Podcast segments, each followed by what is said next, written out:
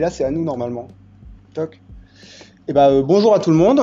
Bonjour. Bon voilà, alors je m'appelle Mathieu, je suis infirmier et formateur à l'IFSI Blois et vous venez d'entendre tout le groupe 3 sur 5 de la promotion 2021-2024 des étudiants en sciences infirmières de, de l'IFSI Blois. donc voilà, bonjour à tout le monde. c'est le premier épisode d'un podcast qu'on est en train d'enregistrer en ce moment même. Euh, un projet euh, autour des pratiques soignantes à la base et qui s'est un petit peu élargi en fin d'année à plusieurs autres choses.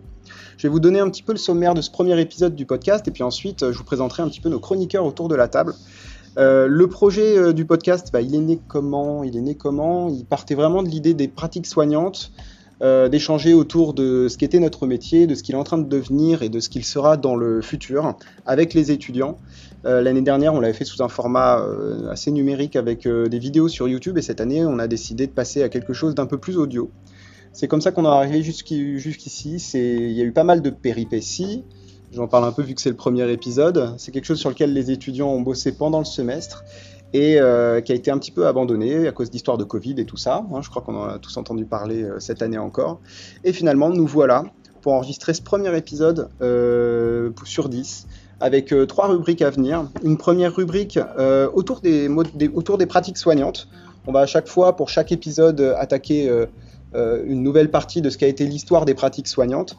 Dans une deuxième partie, on va un peu plus se concentrer sur la, sur la vie à l'IFSI. Qu'est-ce que c'est qu'être étudiant, et en particulier étudiant en première année en sciences infirmières? Donc c'est vraiment, c'est vraiment, c'est vraiment une partie destinée, destinée, aux futurs étudiants de, de première année. Et puis euh, dans la dernière partie, on élargira un petit peu et puis on se donnera quelques petites recommandations culturelles. Il se trouve que nous, là, on enregistre un 4 juillet, c'est bientôt l'été, donc on a tous besoin de réfléchir un petit peu à autre chose. Euh, bonjour à vous qui êtes autour de la table. Bonjour. Bonjour. Bonjour. Euh, si, ça vous va, du coup, je vais vous laisser vous présenter. Je suis avec Aline, Clémentine, Camille et Céline. Et bah, qui commence du coup? Ben, Je vais commencer. Donc, je m'appelle Aline. Je suis avant tout aide-soignante depuis presque 10 ans en neurologie et j'ai intégré donc la formation IFSI euh, en première année en septembre et je suis ravie de cette première année.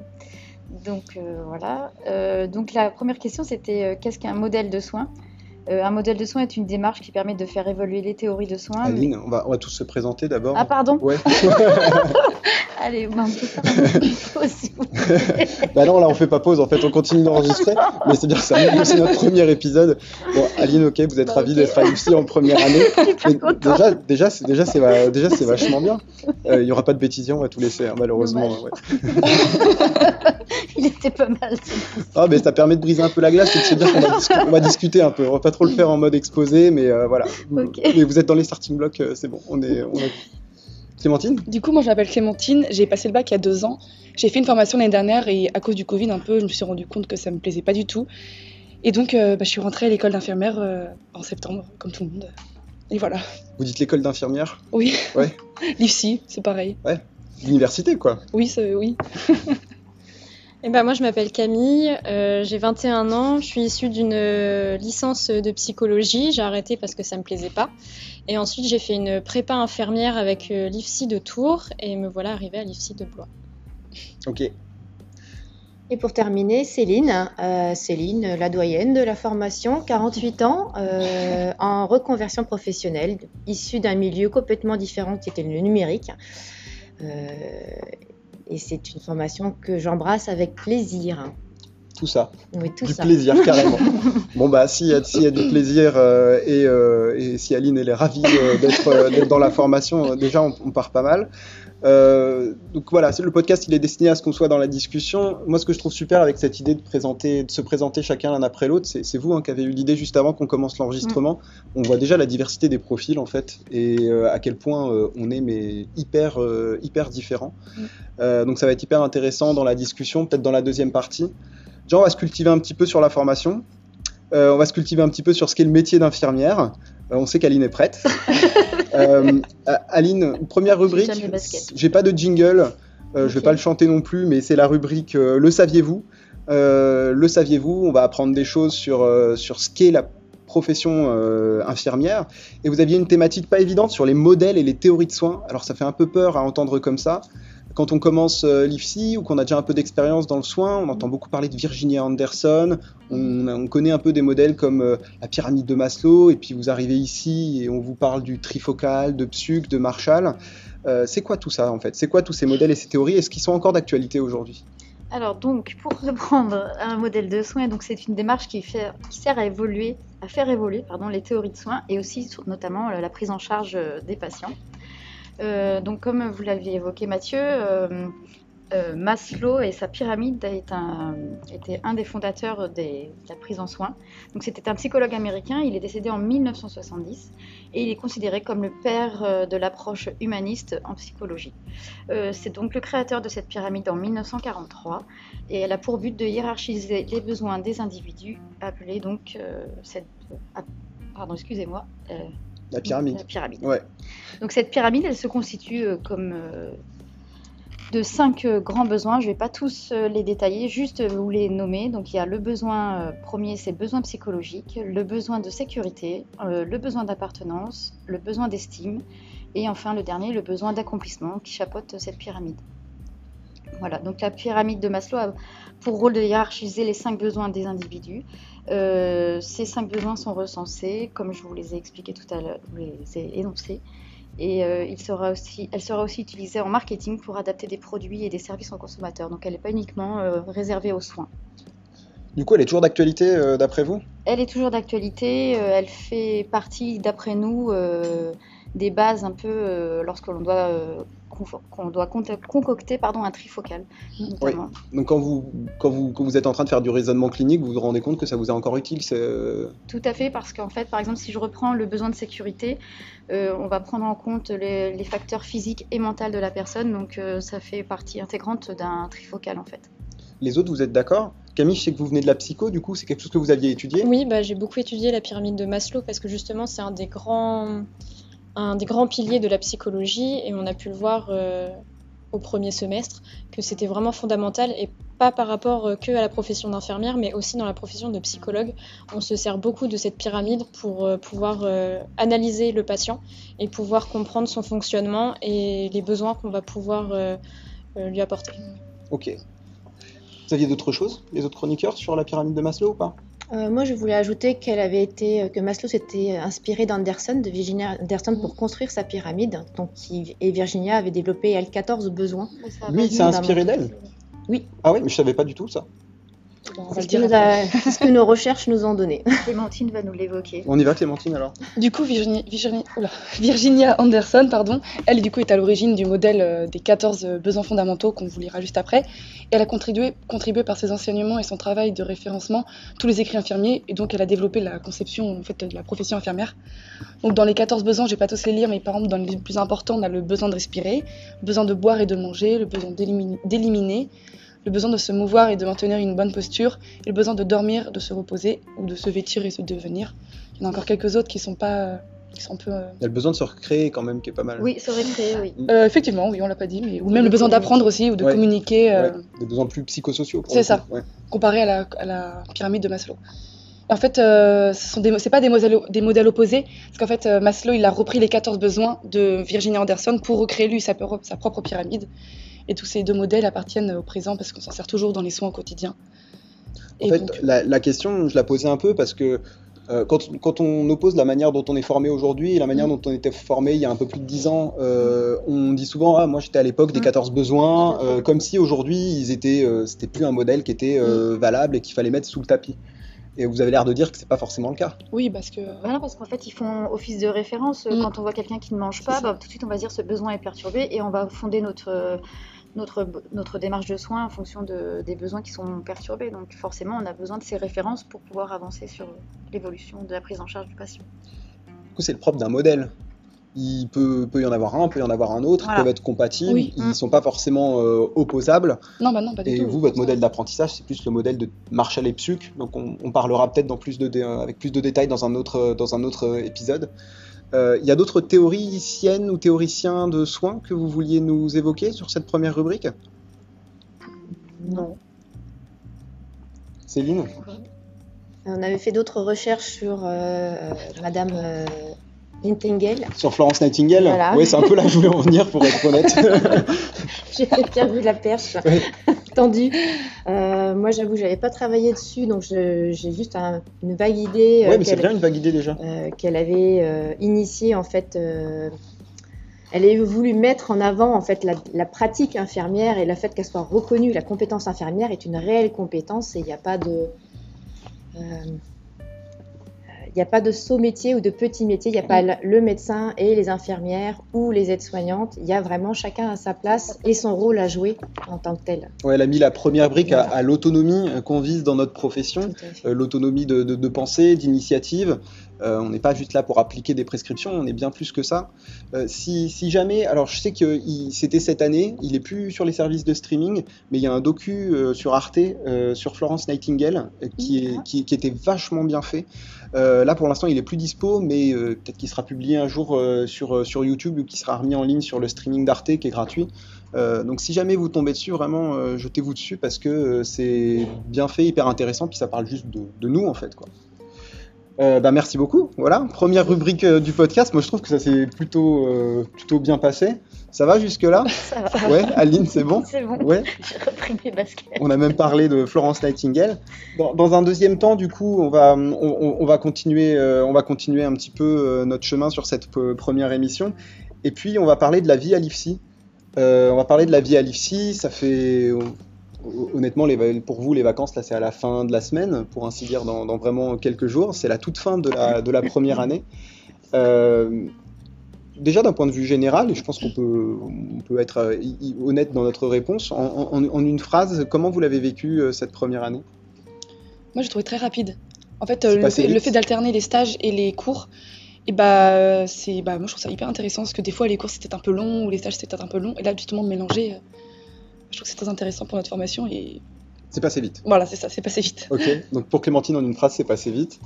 Aline Euh, très riche euh, en termes de connaissances, mais aussi en termes de faire connaissance avec euh, d'autres personnes. ouais. La rencontre, euh, c'était très intéressant et en plus l'échange, on va dire, on peut quand même parler d'intergénération puisque Céline se présente comme la doyenne, mais je suis pas loin derrière elle. Et euh, du coup, euh, l'échange avec les plus jeunes, euh, c'était très int- intéressant. Ok. Camille Bah, moi, pareil, je rejoins un peu tous les avis. J'ai passé une super année avec euh, pas mal de rencontres. Après, euh, bah, de mon point de vue, vu que j'avais déjà euh, une année de prépa, bah, je me... c'est pas que je me suis ennuyée cette année, mais j'étais déjà dans le, dans le mood. Quoi. Ouais. Donc, euh, donc voilà. Donc des rencontres aussi, et puis finalement, ouais, une, Oui, une une continu- une continuité, continuité voilà. des, ouais, des choses que vous avez vues. Céline Euh, moi, j'ai trouvé que l'encadrement était, euh, c'était très structuré. Euh, pour avoir fait des études à l'université, je me dis Mm. qu'ici, finalement, Oui, euh, on est très encadré Mm. et que euh, bah, suffit de suivre gentiment et qu'il n'y a pas de problème, on y arrive. L'alternance euh, cours-stage est très intéressante pour comprendre ce qu'on en apprend. Ouais.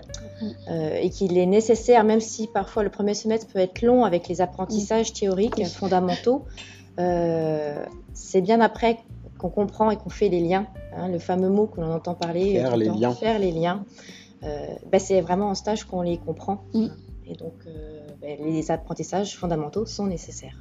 C'est ça, parce qu'en fait, en- le premier semestre, c'est vraiment que des, euh, entre guillemets, pas des rappels, mais c'est des, des- entre guillemets, des bases. Non, pas des rappels, pas mais des rappels. C'est un peu les, les bases, les bases, puis on ne sait pas forcément où ça va nous mener. Moi, je sais que j'étais là, j'apprenais les cellules, bon bah ok, mais au final, on voit en stage. euh, mais C'est intéressant ce que vous dites, puis après on passera à votre rubrique un peu plus spécifique.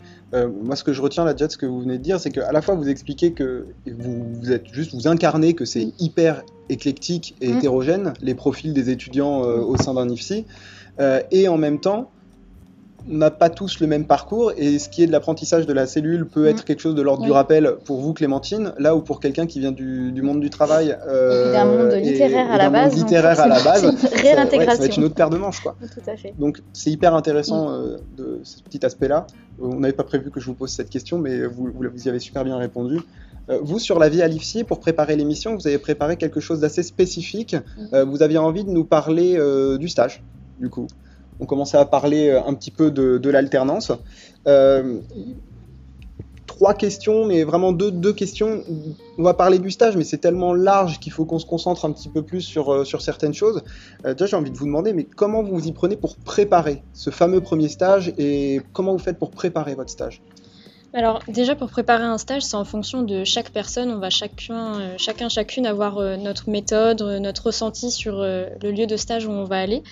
Mais euh, ce qu'on pourrait préconiser pour tout le monde, c'est d'abord faire des recherches, aussi bien sur euh, les pathologies, les traitements, le service où vous allez aller et la population visée. Donc euh, tout ça, c'est quand même très important. Et aussi, en arrivant au stage, ne pas hésiter à demander les protocoles du service parce que c'est très important. Chaque service a son protocole, a sa manière d'être.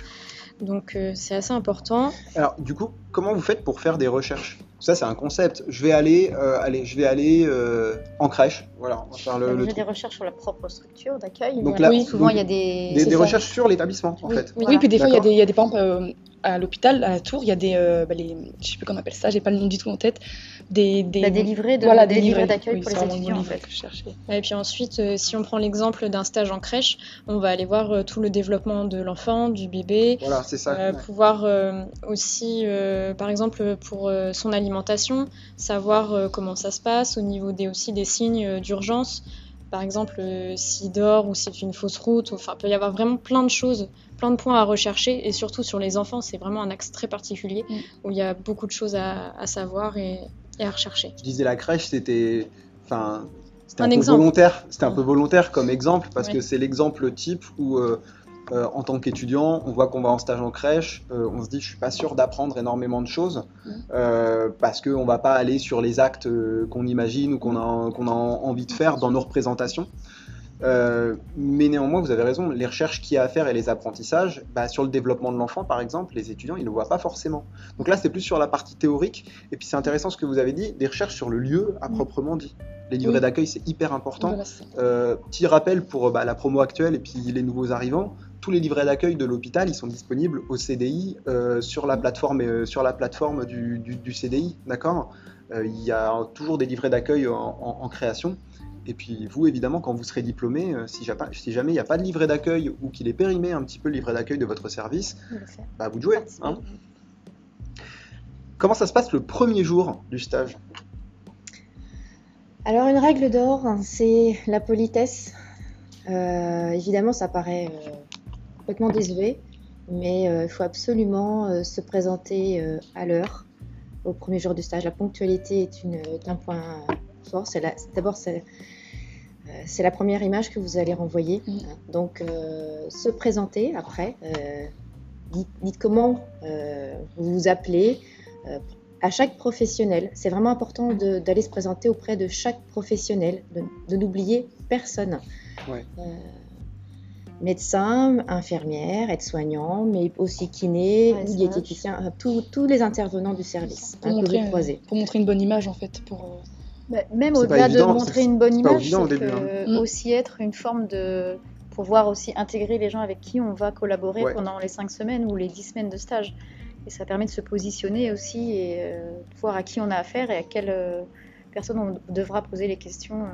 Et au début, je me mets à la place de quelqu'un qui, qui- qui arrive, qui n'a pas forcément euh, été euh, dans le monde professionnel. euh, c'est une des premières rencontres avec le Mm. monde professionnel. Mm. Euh, quelqu'un qui se retrouve dans une grosse machine comme l'hôpital, avec une grosse équipe, tout le monde parle fort, tout le monde court un peu partout.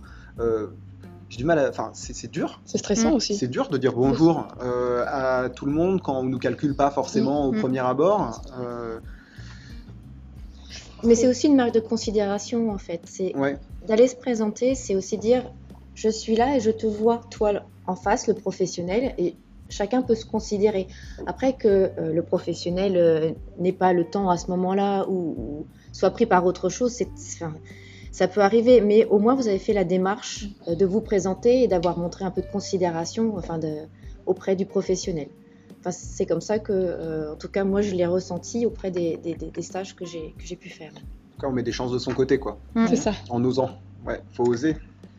Après, euh, une autre chose, c'est aussi euh, avoir identifié quand vous avez fait vos recherches au niveau du stage, vous aurez préparé votre, vos objectifs. Donc, c'est vraiment aussi présenter vos objectifs, ce pourquoi vous êtes venu en stage. Est-ce que vous avez, comment vous voulez un petit peu euh, prendre en main votre stage? Donc, euh, c'est peut-être pas évident au départ, Ouais. mais euh, ça va se construire petit à petit. Mais la première journée, c'est vraiment la découverte. On vous découvre et vous découvrez aussi. là. Donc il faut prendre toutes les chances de son côté. Donc je résume. Euh, la politesse, ce truc de dire bonjour, c'est pas juste la politesse parce qu'il faut être bien élevé dans la vie, il y, a, il y a ce truc d'être intégré dans, dans l'équipe, de mettre toutes les chances de son côté pour euh, montrer de la, considération. Euh, L'idée de présenter les objectifs, euh, moi c'est un conseil que je donne parfois aux étudiants qui sont un peu timides. Si vous êtes timide et que c'est pas facile pour vous d'aller vers l'autre et de parler plus fort que les autres, euh, parce que des fois, bah, dans un service, c'est pas évident de trouver sa place, servez-vous de vos objectifs, placardez-les dans, les... dans le service. On pourra pas vous dire que vous n'êtes pas là pour bosser, vous les avez préparés. Donc là, c'est à partir du portfolio. hein. Je crois que le portfolio, on va en entendre parler et on en reparlera de façon un peu transversale dans plusieurs épisodes. Donc, euh, c'est ces deux petits conseils-là pour, euh, pour un premier jour. C'est déjà, pas mal. Et trouver sa place Et d'étudiant. trouver sa place. Et le vécu du stage alors, du coup? Parce que trouver sa place d'étudiant, faut être poli, c'est bien, mais ça s'est bien passé toujours pour vous quatre, euh, les stages sur la première année?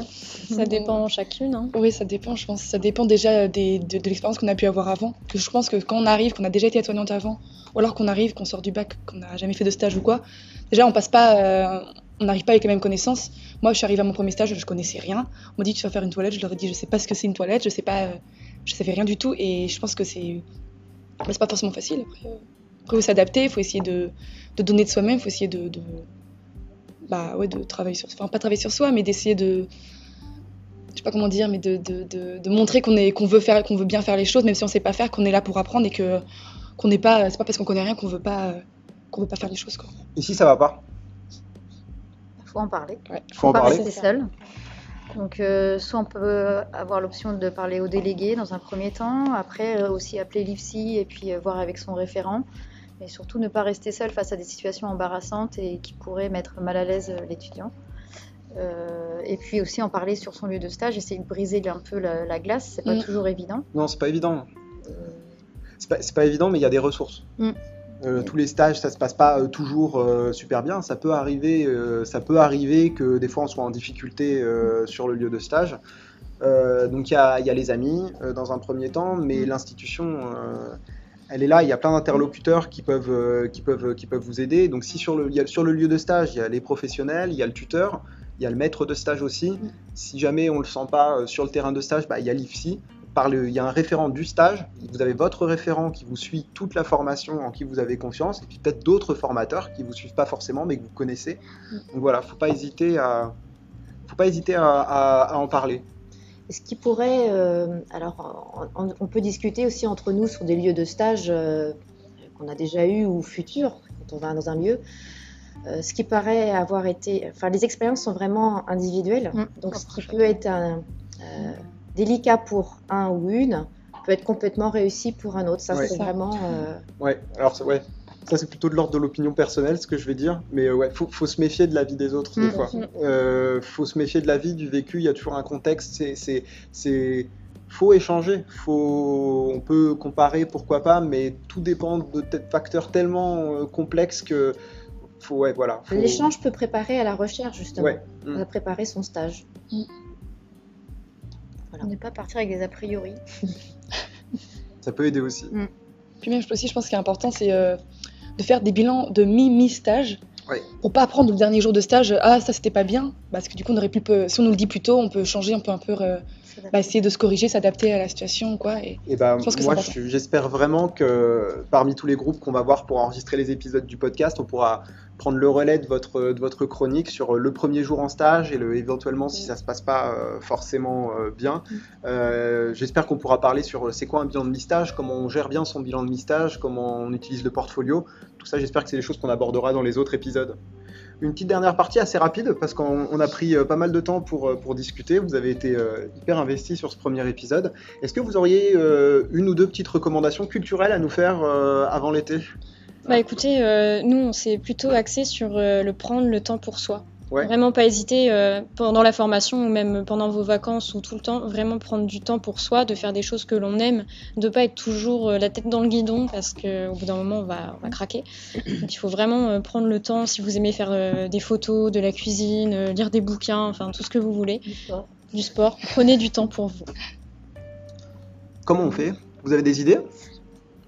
Et bah écoutez, euh, en livre, moi je vous recommande les romans de Virginie Grimaldi. Ok. Euh, je pense pas que les hommes vont lire ce genre de roman, mais je le conseille. pour- pour- pourquoi? Je, enfin, c'est mon opinion. Après, euh, franchement, vous pouvez essayer. C'est euh, des crises de rire et de larmes et c'est vraiment Virginie génial. Grimaldi, alors, c'est noté. Voilà. Ok, on commence par. C'est des romans? Oui, c'est des romans. Ok, super. On est dans une région touristique, hein. donc aussi pour ceux qui ne connaissent pas ou même ceux qui habitent, redécouvrir ou découvrir la région, euh, les différents lieux culturels ou des divertissements. euh, euh, divertissements, on a euh, les guinguettes hein, qui s'échelonnent sur tout le long de la J'ai Loire. entendu parler de la guinguette de Chaumont euh, comme recommandation euh, culturelle.